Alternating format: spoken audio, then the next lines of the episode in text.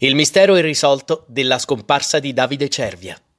Sono passati quasi trent'anni da quando Marisa Gentile ha visto per l'ultima volta gli occhi di suo marito, Davide Cervia, rapito qui, fuori dalla loro casa di Colle dei Marmi, il 12 settembre 1990. L'inchiesta per la scomparsa dell'ex sottufficiale della Marina fu una vera agonia, lenta e atroce, un mistero di Stato che ancora oggi non trova soluzione e resta una ferita aperta per tutta la nazione. L'inchiesta penale fu archiviata tra il 1999 e il 2000 perché erano ancora ignoti gli autori del sequestro di persona, ma la battaglia per la verità è andata avanti al Tribunale Civile con i giudici di Roma che recentemente hanno condannato il Ministero della Difesa per aver violato il diritto alla verità da parte dei Cervia.